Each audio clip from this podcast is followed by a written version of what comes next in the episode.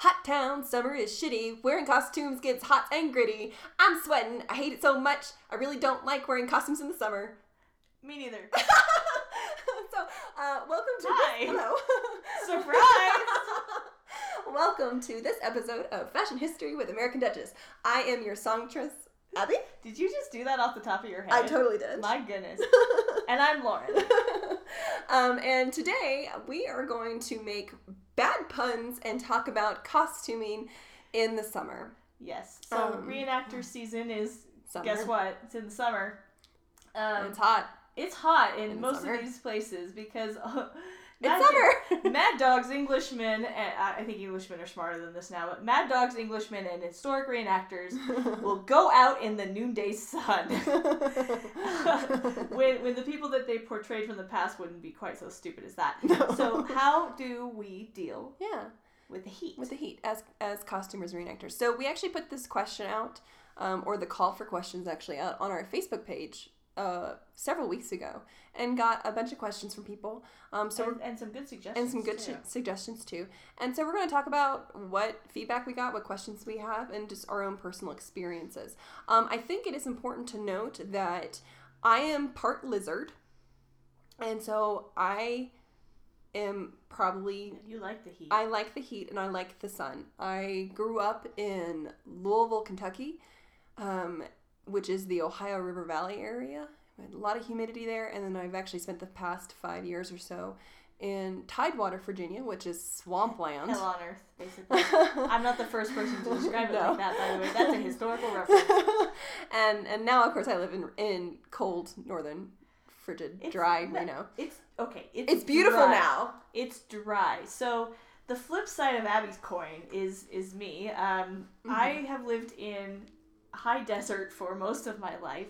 Mhm. I enjoy the high desert because we have like no humidity. Yeah. If we have six points of humidity on a day, I can feel it. I'm uncomfortable. So when we travel for events such as Jane Austen Festival, in, in in Louisville, Kentucky. Oh, I'm so excited. um, I'm concerned about survival, dying in, in the humidity and the heat. It's more the humidity that's Mm-hmm. Yeah. a problem. Um, and I'll be like, my skin is great. I can breathe again. and I'll be peeling mine off. So that's a horrible That's image. graphic. Uh, so he, we have tips and tricks and Mm-hmm. ideas and suggestions Mhm. for how to deal with Mhm. heat in uh, costume. Yeah. So the first one that is probably the most obvious is textile choice. Oh my gosh, yes. Um, in the summer months, people would notoriously wear linen first, um, which is made from the flax plant, as the coolest textile to wear. Historically speaking. Yeah, historically speaking. And you can too, and, you should. and should. Um, so linen is, like I said, made from the flax plant. So you know those flax seeds we're supposed to eat because they're good for you. Um, they also make plants that make excellent fiber for fabric. Um, And this is a fiber that uh, disperses. yes, it's a it's, since it's a reed, um, and you're using the interior um, of the reed plant, and that's what's used to make the linen. It naturally is developed to wick away moisture because it's sucking moisture out of the ground and up, right?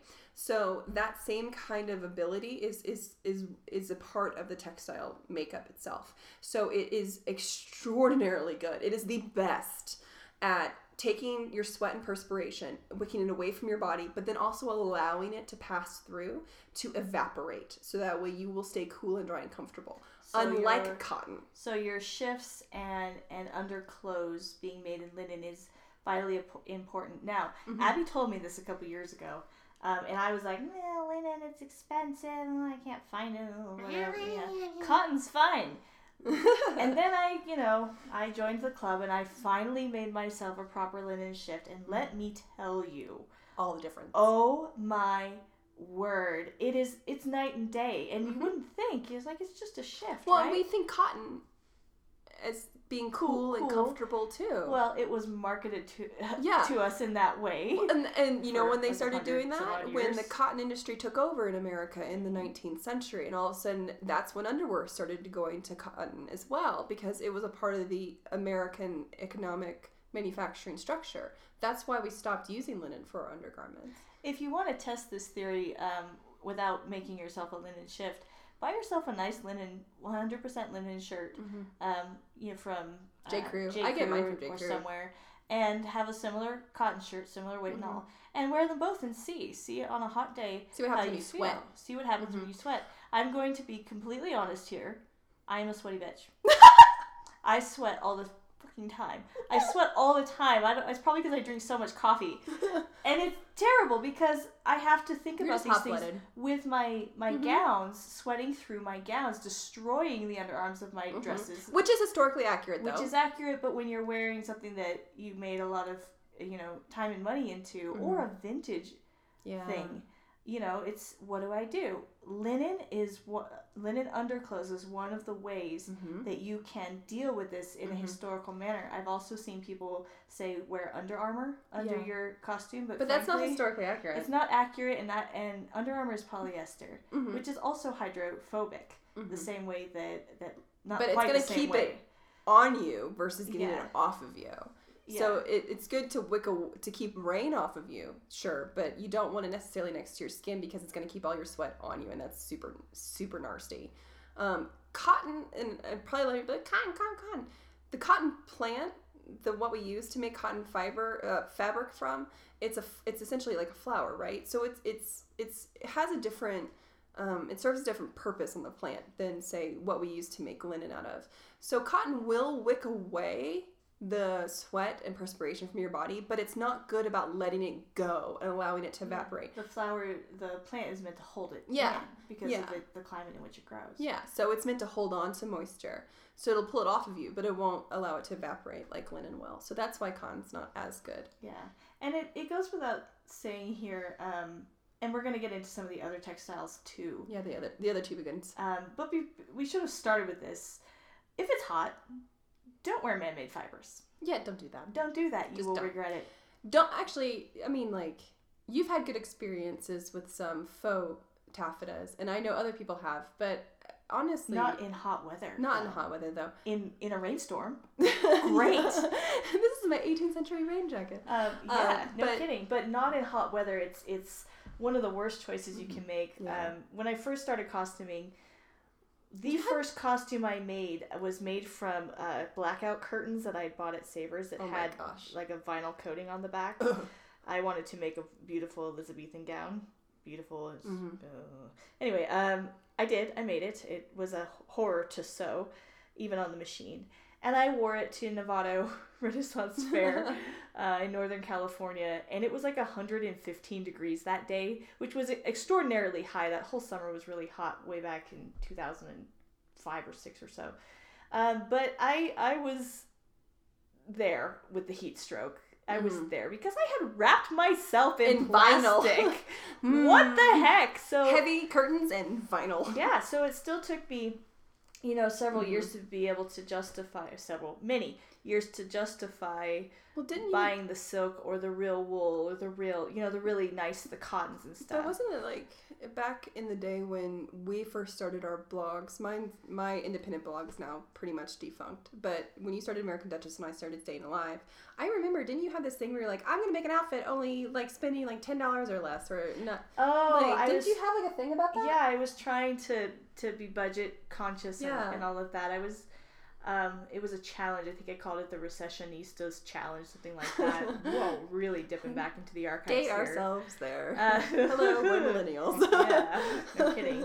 Um, and and I was on the boat of like, well, I can only I want to make my dresses and stuff, but I can only make what I can afford. Yeah. Um, and to this day, there are certain uh, events and things that I'm like, okay. For instance, I'm making some uh, puffy harem pants Yes. to go with an, an, my gala gown for costume Mhm. colors this year.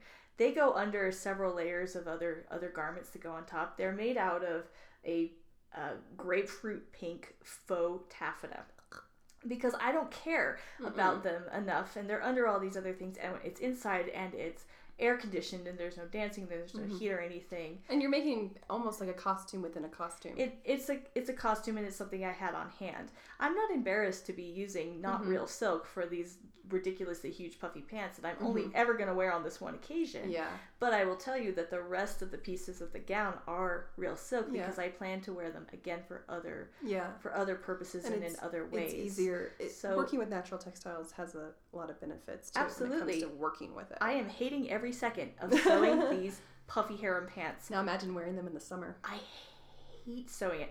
And I would never, ever, ever wear them to Mm-hmm. a hot event. You know, if Costume College took place outside in August or in late July, no way. Mm-hmm. No. But in, I, in fact, I wouldn't even be wearing silk at all. No. Well, that actually brings us to uh, uh, our next point when it comes to the different textiles. Um, they there is evidence of people wearing silk in the summer in the 18th century. Do we recommend it? No. It's, it's Um, the hottest. it's- it is it is- hotter than wool. It is hotter than wool. Um, silk is the most insulating uh, fabric that you can get your hands on. It is the least breathable. And Uh, and this is of the four natural historic Yeah. fibers. um, it's it it can be terribly uncomfortable to wear. Um, but obviously, sometimes you're still going to want to wear it. So that's when um, textiles, historic textiles like lute string, um, you see them being used, and that's what you see being used in the summer. So are very, very- light, very thin. white, lightweight silks. Plain weave silks. hmm Yes. So no no heavier materials. Not, even like a regular silk taffeta is a little bit. It's still can be awful to Yeah, wear. It's a bit roasty. So Yeah. instead, the better choices are linen, Mhm. cotton, and wool. and wool. And a lot of people go, but wool's hot. You wear wool in the wintertime to stay warm. Um, yes, you do, but a lot of people forget that wool, you know, wool comes from the sheep. It's it's the fur from the sheep. Sheep fur. Sheep, sheep, sheep fur. um, and it actually is really good at self-regulating. So if you need to be warm, it'll keep you warm. If you need it, if if it's hot, it'll actually help maintain a steady body temperature. And you can buy really fine worsted wools that are are basically sheer. Um, I used to have a gown out of out of a very lightweight worsted wool, and the only reason I never wore it in the summer was because it was dark navy blue, and so it was too dark of a color. Which is another point to make. Um, if it had been like a natural or lighter color wool, I totally would have worn it in the summer because it would have been incredibly comfortable to wear. And another benefit of wool is has to do again with sweat Mm-hmm. and what happens to the moisture. And is there a smell that remains? And in the wool gowns that I've had which haven't been very many until recently what I've noticed is they don't tend to hold on to smells No. um, they seem to be kind of antimicrobial yeah. So same wool thing with is linen yeah, wool and linen are both antimicrobial and antibacterial just naturally, so you let that air out hmm and you're fine. and you're fine. You can wash wool. You d- never ever dry it in like the dryer or anything. no. You wash it by hand and let it. But even then, you don't really need to do that. If you air it out and then spray it with, um, if if you're sweaty and a little bit more odorous as a as a person, you can always. Um, it's a theater trick. I like to say fragrant. okay, Um, high grain alcohol, so vodka, really cheap vodka. like cheap vodka. If you can get your hands on Everclear, if it's legal in your state, that sprayed into the armpits will kill all the bacteria Yeah, good stuff. and brain so, cells too. So, yes. What are you guys doing? Spraying down our gowns. We got a two-day reenactment here. Wow. Yeah. Um. So yeah, wool is actually a really good Mhm, choice. it Just, is. I mean, obviously, you're not going to want big, Mhm. big felted No, Heavy no, no, we're talking blanket fine wool, worsted wool. Yeah, like like I would almost say suiting, like thinner than Thinner- that, even thinner than suiting. Closer to a gabardine, I think. Gabardine. Yeah, that would be a, yeah, be gabardine's a, a, more modern textile, but it's very similar. If you're in a pinch, it's a not a Mhm. bad choice. Hundred percent wool gab. Um, good good stuff. So your textile choice is the biggest it's, choice. It's probably the biggest choice. It is the Um, biggest choice. So color comes else? next. Obviously, Um, light colors versus dark colors. Yes, that that seems pretty obvious, but we all know that person who wants to wear, um, you know, a dark blue gown in in an event in July or something like that. I'm not Um, raising my hand at all. Uh, uh, I um, just want to be pretty. yeah, well, he's really pretty. Um, there were, you know discussions about how southern colonies in the 18th century would turn white in the summer, and that's because everyone was wearing white fabrics or light colored fabrics. And that that persists um, through the 20th century yeah. well. Um, and you know, even like the the rules that came about in the 20th century, you know, never wear white after Memorial Day or or no Labor Day or something. You want to wear it after Memorial Day. Um, things like that, and even um, I think in like Brighton and and Bath um, oh, in yeah. England, there was talk about it, especially in the summer months, that people would wear more white because it reflects the light, or reflects the sun. It helps bounce the sun off of you, and the white won't absorb the heat. Um, so, so that's the other thing. Wear light color. So, a summer event is a great time to really exercise your love of printed cottons. Mm-hmm. Um, with flower flowers and stuff because they're going to be very fashionable if that's what you're going for. They they can be very expensive if that's what you're going for. If you want to look you know, wealthy and upper middle class, and a lot of them have white backgrounds, so they'll be comf- more comfortable to wear. And there's more printed cottons, accurate printed cottons available now than there I would uh, say there ever have been for a long time. Well, s- since Colonial Williamsburg had their exhibition open, they've had they've released a lot of printed cottons to yeah. to go with that exhibition, and really some of lovely. them are really lovely. Um, so so yeah, color is very important. The next point that I want to make, and this is something that I am a huge fan of, and also is very counterintuitive for modern people, is to cover up. Do not walk around without a hat on, with no kerchief on, with your arms exposed. We we are all familiar with boob burn. The, burn the, from like, the Ren it's, it's worse right? than like a farmer's tan. Um, I got like a reenactor's right tan autocross. it's um, embarrassing. A lot of people will, you know, because today we value tan skin. We we are we love to go lay on the beach well, and sunbathe. Well, we don't, but no, because we're pale. Does society yeah. does? Um, but the the thing is, is like that's completely counterintuitive to actually staying cool and comfortable. Um, because what I used to always tell people when they would question me on this, and I might have told given you this analogy too. Think about cooking a chicken right? You got this whole chicken. It's defeathered, but you, you need to cook it. If you just put it into the oven and just let it sit there, it'll cook, but it's probably going to dry out. The skin is going to burn, and it's not going to be that pleasant. When you roast a chicken, though, if you cover it up, it keeps the juices in and it won't burn. The skin won't burn the same way. Think of us as uh, yourself as the chicken, and the sun is the heating element in the oven. So by covering yourself up, you might sweat a lot, but you're not going to burn. Um, well, the, the case in point with this is um, Abby and I have been, of course, working on our gowns for Jane Austen Fest. Mm-hmm. And I'm incredibly concerned, like I said earlier, about overheating and mm-hmm. getting sunburnt um, at Locust Grove, where mm-hmm. the event takes place. The choice I made for my gown, which mm-hmm. is in progress, of course, is long sleeves. Mm-hmm. And I've gotten questions of why are you wearing a long sleeve dress to mm-hmm. you know that's that's going to be it seems hot. counterintuitive it seems counterintuitive but i don't want the sun on my arms you don't want to get with, burned with no way to cover up mm-hmm. and in fact i'm thinking my sleeve cuffs are almost a little short i want them to come down over my hands to mm-hmm. keep the tops of my mm-hmm. hands you know mm-hmm. from from burning at the same time your neckline um, you need to cover that up too Mm-hmm. So this goes into one of your favorite subjects, Abby, about kerchiefs and yeah. chemisettes and and, and all that fun fun good stuff. But it, it is one of those things where it does seem counterintuitive. But by having that layer of fabric over your arms, it's going to the sun. It's going to act as SPF, and you're also not going to have the direct heat on your arm. You will still be warm, but it's not going to be in the same way. And I will say, full disclosure, I have totally converted to this in modern life too you will very rarely find me in the summer sleepless. Very yeah. rarely. I will almost always have at least a I have a lightweight cotton um, cardigan that's cream colored that I pretty much will wear throughout the entire summer because I don't want the sun to burn yeah. my skin and I and I actually feel cooler when I cover up. I do the same thing when I go out for um, events that are going to be non-costuming events. Mm-hmm that are going to be you know for instance out at, at Stead Airport yeah yeah they're in there's no mm-hmm. shade out there at all I really have to think about what I'm going to wear yeah I always take that linen long sleeve shirt mm-hmm. because you will get sunburned. Now, I'm tempted to take a cardigan or a sweatshirt or a Mhm. sweater or something, but if it's really hot, Linen. the, the linen knit should- is is too hot Yeah, for me yeah, anyway. it's even very hot, yeah. thin knit. Yeah. Uh, but the the woven linen or Mhm. woven cotton, if you know if that works too, just something yeah. to cover the arms, Yep.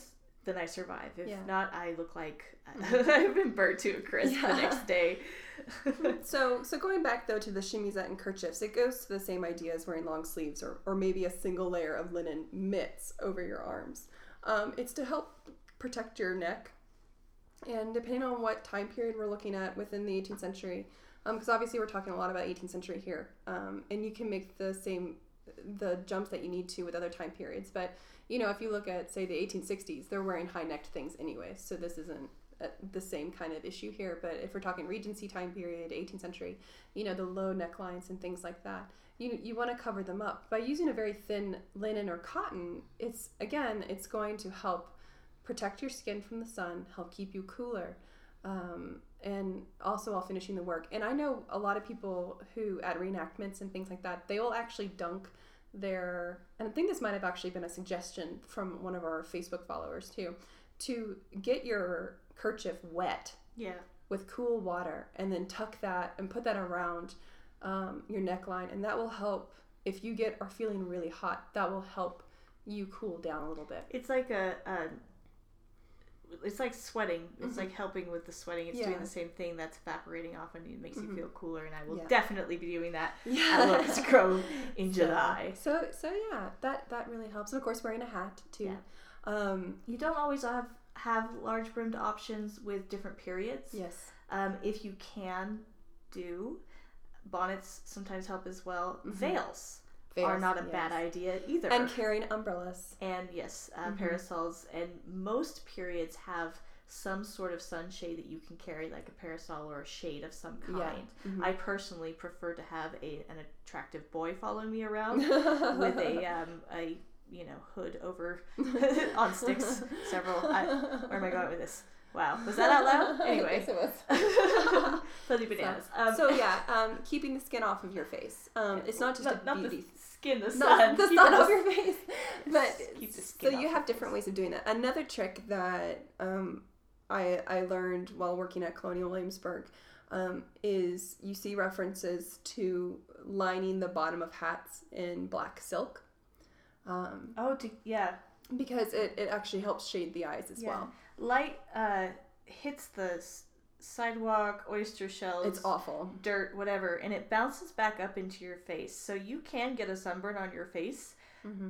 while wearing a, a bonnet or a Mhm. hat. So when you see the, the dark and the black underlinings on what you think might should be, you know, straw or something, a hat, Mm-hmm. it's because it's absorbing that light and Mhm. keeping it off your face. Yeah. It makes a huge, huge difference. That's also why you see umbrellas um, in the 18th century and early 19th century out of black silk or green silk too. Uh, green was used for the same kind of reason to absorb the light and to help um, help shade from the sun. Yeah, so do do consider that um, one of the most successful costumes I've ever worn for all of these points the hat, the gown, the, the heat, everything was a uh, chemise gown that I made for to take to Colonial Williamsburg a couple years ago. I wore it with a black uh, market hat bonnet. Just bonnet. Uh, bonnet, yeah. got it. Black bonnet. And I wore that every single day. But this gown, it stood up to the day that it rained, no problem. It stood up to the day that it was extremely hot, no problem. It was nice and cool. I made it out of cotton voile. Mm-hmm. If I had had enough lightweight linen, Yeah. I would have made it out of Well, lightweight linen. but that's a costuming problem there to find a good Yeah. lightweight linen that you can make these kinds of gowns out of. You know, our linen selection nowadays is is terrible. yeah. Um, and so- it, it would have I would have wanted it to be voile weight as well. But the voile the cotton voile did fine. It Yeah. was long sleeved and I wore a kerchief um, with it as well. I was completely covered Mhm. and I was cool, calm, and collected in Tidewater, Yeah. Virginia.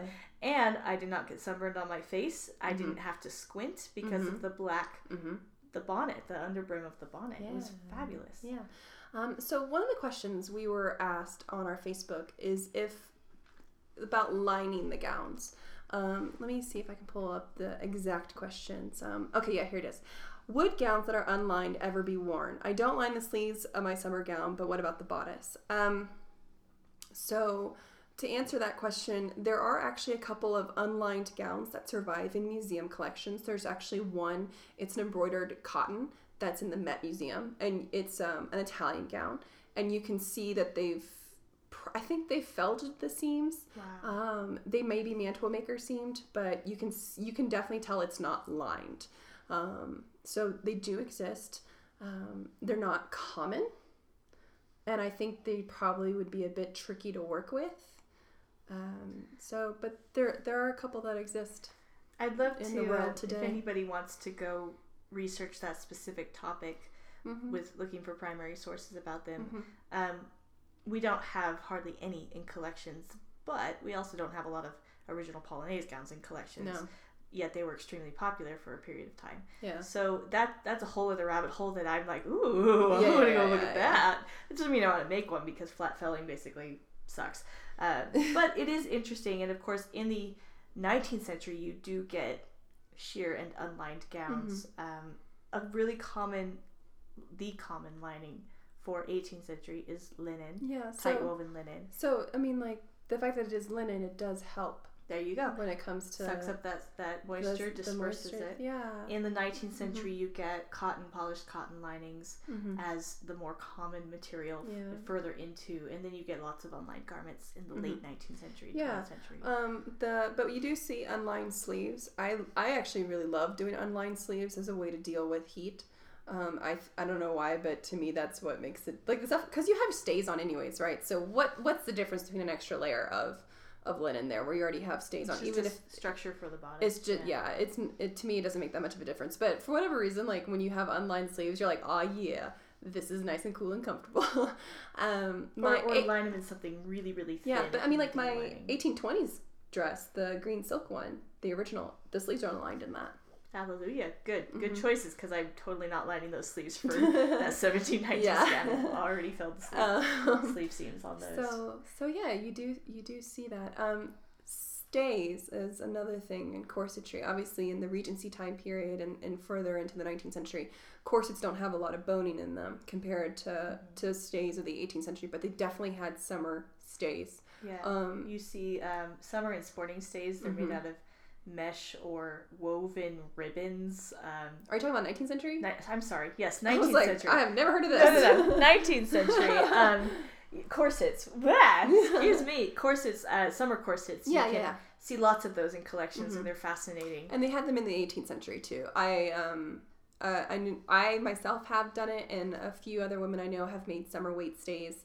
Um, two layers of linen, very little boning. They do give a slightly different body shape, um, much more softer, much thrustier, more transitional, you could say, um, to the 90s. But they also are brilliant in the summer. They make a huge difference versus half boned or fully boned stays. So. Yeah. So wearing more lightly boned stays is is one of the other ways that you could deal with the summer heat. And even if you are making stays uh, and you want to make them fully boned or, or Mm-hmm. Uh, linen, linen, linen, linen. Yep. I know we all want to make our stays out of pretty, pretty brocade or silk, and that, that that's fine. You go go for it. But if you're going to be wearing them in the summer, Mm-hmm. um, linen's going to be your bestest of best friends. Mhm. So, at minimum, you want outer layer, inner layer, and then your lining, which you may or may not put in Are you there. talking about stays? Yes. Well, you're supposed to put a lining in, but if you're lazy like me, you don't. Or you just really like looking at all the All crazy your, handwork hand on the inside of your Yeah, stays. so- um, but linen, yeah, I don't know. I mean, that's a whole different thing altogether. But I think it just depends on what you're making your stays for. If you're making summer stays to go to events, I don't understand why you would waste your time using a pretty fabric when having a light, more natural colored is going to be better because then you can wear lighter fabrics. You could potentially experiment with unlining bodices, things like that, if it's a more natural colored material. If you do a brightly colored or dark colored pair of stays, you have to then be conscious of how you're lining Yeah. your gowns and what your gowns are made out of because the color might show through, which is not necessarily something that you want.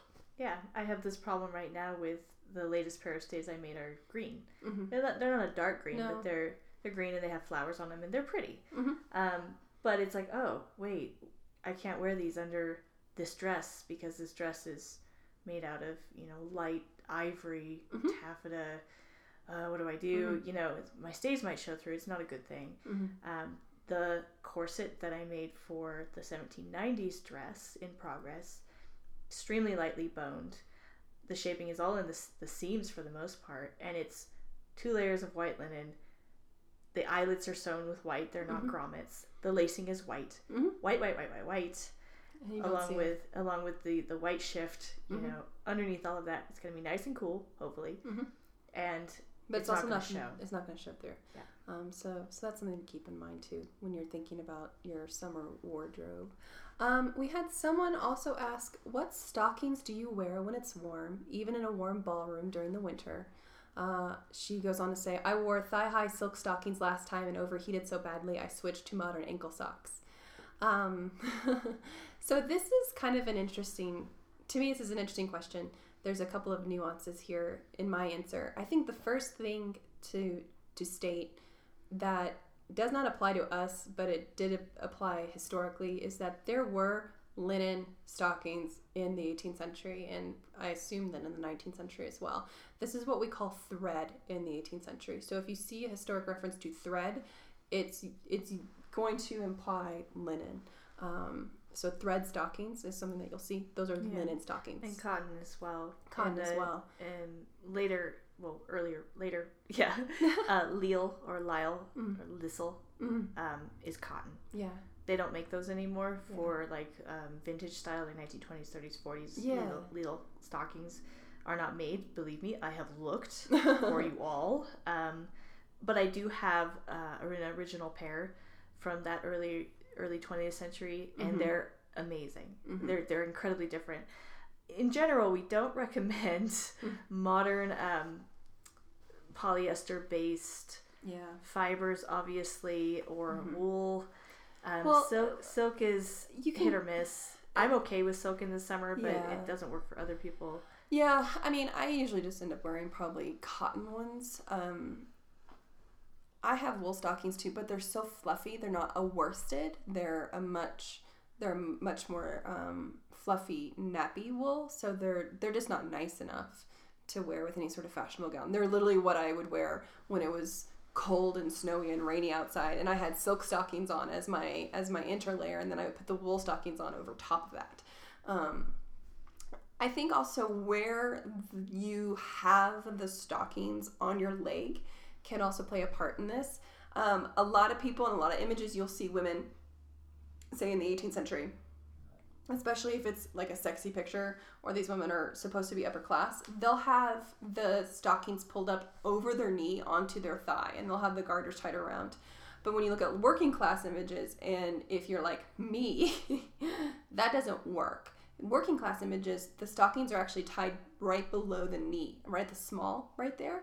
And then you can fold the, the excess stocking material over, and that leaves everything from your from your kneecap up completely uh, bare and free, so you can get some air circulation going on there. Yeah. Um, so I, I think that's what that's what I like to do. Yeah, that's where I do mine Mhm. as well. Mhm. Um, it also helps with modern stockings that have elastic or any kind of um, stretchy bit in the top, which Yeah. is pretty much all of them. Yeah. To to help with circulation as well, like Yeah. just fold them down right under the knee, Yeah. and there you go. more It's, not inaccurate to do that, No. guys. It's perfectly fine. It's totally okay. Um, also, this is a little bit personal. I think it's more comfortable to go without modern underpants. they didn't wear them back then, and they didn't wear them for a reason. uh, that Um, personal choice. That is a personal choice, but I always found it to be a little bit more comfortable. Um, so there's that too. Oh, another thing is um, how many layers you wear. Under petticoats, you know, you see them in the 18th century, you see them in the 19th century. In Fithian's journal, um, Philip Vickers Fithian, he he was a um, a, a, a person who lived in Williamsburg in the mid 1770s, and he kept a diary, and he was a total. Well, I think he was a pervert. Um, total gossip, things he, like that he liked young ladies. and he liked commenting on them a lot. but he he always would reference what they're wearing, which is actually really useful. And in the summer of 1774, so we're talking like June, July, and August, he he interacts with a lot of um, gentry class young women in the city of Williamsburg, and tons of them, well, tons of them. I mean, he talks about like ten of them, but almost all of them, I actually think, are wearing silk quilted or a type of quilted petticoat in the middle of summer. And this seems counterintuitive, but what I think they're doing, and what other people think they're doing, and from my experience too, is that by wearing a, a quilted petticoat, it's stiff enough that it's not going to hang and touch in between the legs. in between the legs. It's going to stick out and away from the body, allowing for more air circulation. And if you leave off the extra under petticoat underneath of that, where it might affect the overall silhouette. Or maybe you wear a, little bit more- linen one instead. a but even one. then, I've gone without them completely, and it actually makes a huge difference. Hmm. When you just have your shift and a quilted petticoat, you, you wouldn't think that it would make that much of a difference, but it, it really actually did. So the idea, the eight, they're trying to do in the 18th century, obviously not on purpose, but what where I'm going with this is hoop skirts Mhm. later in the Yeah, 19th century. yeah. Um, I'm sure you 19th century ladies have done this at some point. You have worn a hoop skirt, uh, cage crinoline, and you've Mhm. been nice and light and airy, right? Maybe the next time you went to an event, you wore petticoats instead. Maybe it was a lower class impression. Mhm. And how uncomfortable were you? I had sweat dripping down my legs because my petticoats were so hot. Oh, I had on like like, did you not have a three or- corded one on? No, I had like three or four petticoats Oof. on for a low low class impression, Yeah. and they were wrapping around my legs, and Yeah, they were it's awful. starched. But oh my It's god, awful. they yeah. they trapped the heat in the way that the cage crinoline of any size kept Mhm. kept me cooler. Um, so the idea of a quilted petticoat being a Mhm. skirt support or your entire skirt hmm is actually kind of interesting, especially if it's made in if it's a lightweight one. Yeah, and and some of them they were listed as silk, and I think some of them were listed as as different materials, like a, a linen or a cotton diaper. I think maybe, and I don't have Fithian in front of me, so I, I'm I'm pulling this out. So out some of. of these like my- white white my petticoats that we see in collections, obviously summer petticoats. Could be, um, yeah. interesting. Um, but like even, but I know some of them were silk because another thing that was interesting, we've gotten this question a few times, and people will ask it. Could you wear a, a printed cotton gown with a silk petticoat? Well, in Fithian in 1774, there were plenty of women who were wearing a printed cotton gown and they had a sw- silk quilted petticoat on um, as well. So the answer is yes. Um, but so again, they're wearing the lightweight colored linen or cotton gown and then a Yeah. quilted petticoat underneath and probably Yeah. without anything really other than the shift below that. that actually makes a lot of sense from Uh-huh. a from a experience perspective, and and of note, of course, that quilted petticoat does not need to be silk. It can be Yeah, another fiber. It can be something since we know silk is the hottest. Yeah, and they also had a matelassé and and woven, so cotton quilted textiles that are woven Kinda to like a look woven to look quilted, but they're in fact um, they're not quilted. They're just woven that way. So that's that's another thing to try. That's Mhm. probably something I will try. yeah. um, so Fascinating. so that works. Uh, let's see. Do we have any other questions? Someone asked, um, if you are wearing hair powder and become sweaty, does it mat your hair down? Also, the makeup. How do you keep it from running in the heat?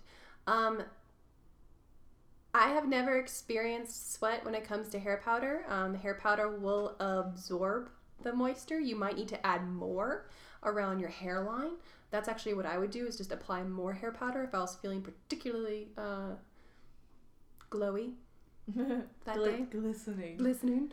Um, is to add more hair powder to absorb the moisture.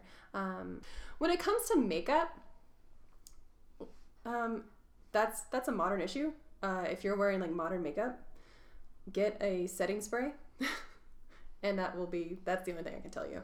18th century historic makeup, it's not going to really be that much of a problem because they really didn't wear that much. Um, yeah, the rouge is not going to melt off your face. No. you're blending it into your skin. Yeah, because it's like depending on what it is, it might Yeah. just be really alcohol based. So we're not dealing with No. foundations and Mm-mm. goop and whatnot that you're Mm-mm. you're putting on your face. Um, The no, I can hear someone go. What about what about when they painted their face whites for lead? That's another podcast, and I will I will go on a rant about that. Abby's other area of extreme expertise is makeup. Um, and, uh, makeup. and many opinions on it. Um, yeah, so uh, and that's 18th century specific, but also most of the 19th century is where Yeah. you're not having No. women wearing at least not obvious makeup. Um, the most obvious makeup is the 18th century stuff, and it's not formulated in a way that's going to melt off your face. Yeah, well, and that's that. Those are whole different discussions altogether. Um, Yeah. Now, if you're playing Queen Elizabeth, uh, Urban Decay setting spray. That's what I recommend for you. grease makeup, um, honestly, I don't have an answer for you. No. a lot of powder and setting spray. yeah, That's the only thing. a lot of powder. I feel like that's a question for like RuPaul's Drag Race yes, because they deal with so much or like clowns. like makeup on their face At and the making fair. sure it's set and looks beautiful throughout the entire performance and stuff. Yeah. So we had some good suggestions about Mhm. cooling um, Yeah. with you know cool cloths or ice packs or whatnot Mhm. in the stays under the boobs, that kind of thing. Um, I don't. That sounds terribly uncomfortable to me. it, it's, Personally. it's whatever works for you. If you Yeah. need to put a cool cucumber down in between there, fine, you go right ahead. Um, but the, the the overarching idea here is that if you are if you're that hot, don't be like me at Nevada in 2005. Get out of the heat. Go into the shade. Go into the shade. Um, make sure you drink enough water. Yeah. The really obvious things. Put some lemon in your water as Mhm. well. You need your electrolytes. Make sure you're fueled. Mhm. Um, and Eat and something. Yes, make sure that you you eat and that you take care of yourself Mhm. because it is it is hot. You know, it's Mhm. it's you It's wouldn't do that in your It's normal clothes. dangerous. It's dangerous. You wouldn't do that in your normal clothes. Mm-hmm. So don't feel like you have to do that Mm-hmm. in costume either. Now, something that a lot of my former coworkers actually recommended on this feed that a lot of people might sound shocking is while you should be completely conscious and aware of your body and how you are feeling, and you should drink water. Do not drink soda. Take it from me. I learned this the hard way. That's not going to cut it. You got to drink water.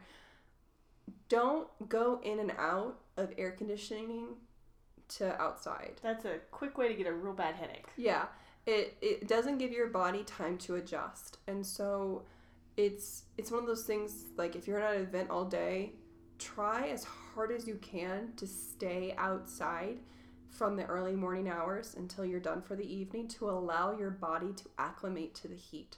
If you get hot, go sit in the shade. If it's the middle of the afternoon, it's okay to go sit in the shade and lay down and take a nap and relax. People, I mean, that's like my summer. It's it gets so hot in the south. I was like, poof, I ain't Yeah. doing anything. But I'm gonna go know, sit in the dark and watch a movie and relax. if you're on the edge of heat stroke, yeah, obviously we're not saying don't stay out of the AC. yeah, Um, go inside, cool off. Just spend spend spend quite a Just while be in there. yeah. Just Drink- don't drink go in and out, in and know. out, in and out. You have Yeah. to kind of commit to something Yeah. and, and take a, and don't overexert yourself and things like that too. I should. I feel careful. very obligated right now to be like, we are not medical professionals, and, and we're not offering medical advice officially. We're just offering personal opinions based off experiences. Please consult, consult your doctor. yes, Jane Austen is good for your health. Um, sometimes. So there you go. That's our uh, suggestions and Mhm. experiences and Mhm. ideas for dealing with heat while you're in costume. Yeah. Drink Um, water, have fun, Wear long sleeves, cover up. cover up, linen. Ladies and gentlemen of the class of 2017, wear sunscreen. I don't get that reference. She Lauren. hasn't heard it yet. It's okay. We'll get there. I thought you were gonna make a Ferris Bueller reference. We'll get there. Bueller. Bueller. We'll get there. Anyway, um, thank you so much. This has been Fashion History. With American Duchess. I'm Lauren, And I am Abby. And we wish you a merry, merry reenactment season this summer. Yes. Stay cool, you cool Be cats. cool. um, if you have questions for us regarding this episode, you can shoot us an email at info at americanduchess.com. You can also find us on Facebook, Twitter, and Instagram as well. And also, we will have a blog post with pictures and other nonsense, Sweaty. Sweaty puns. uh, Just kidding. Um, we'll put up the pictures of, of the hmm uh, unlined gown and that kind of thing. Yeah, that we um, talk about. that we talk about in the podcast. Mhm. So thank you, thank you, thank And, you for uh, ooh, listening. I'll post a link to Fithian as well, so people can read it for themselves there you go. and talk about snowy, Fantastic. snowy bosoms. Yes, but that's uh, for yeah, snowy, Snowy. uh, not heat. Wait, No. what? Anyway, Fithian. Anyways, Thank you for listening. don't forget to subscribe if you haven't already. And until next time, this is uh, American Duchess signing off. Woo! Bye bye.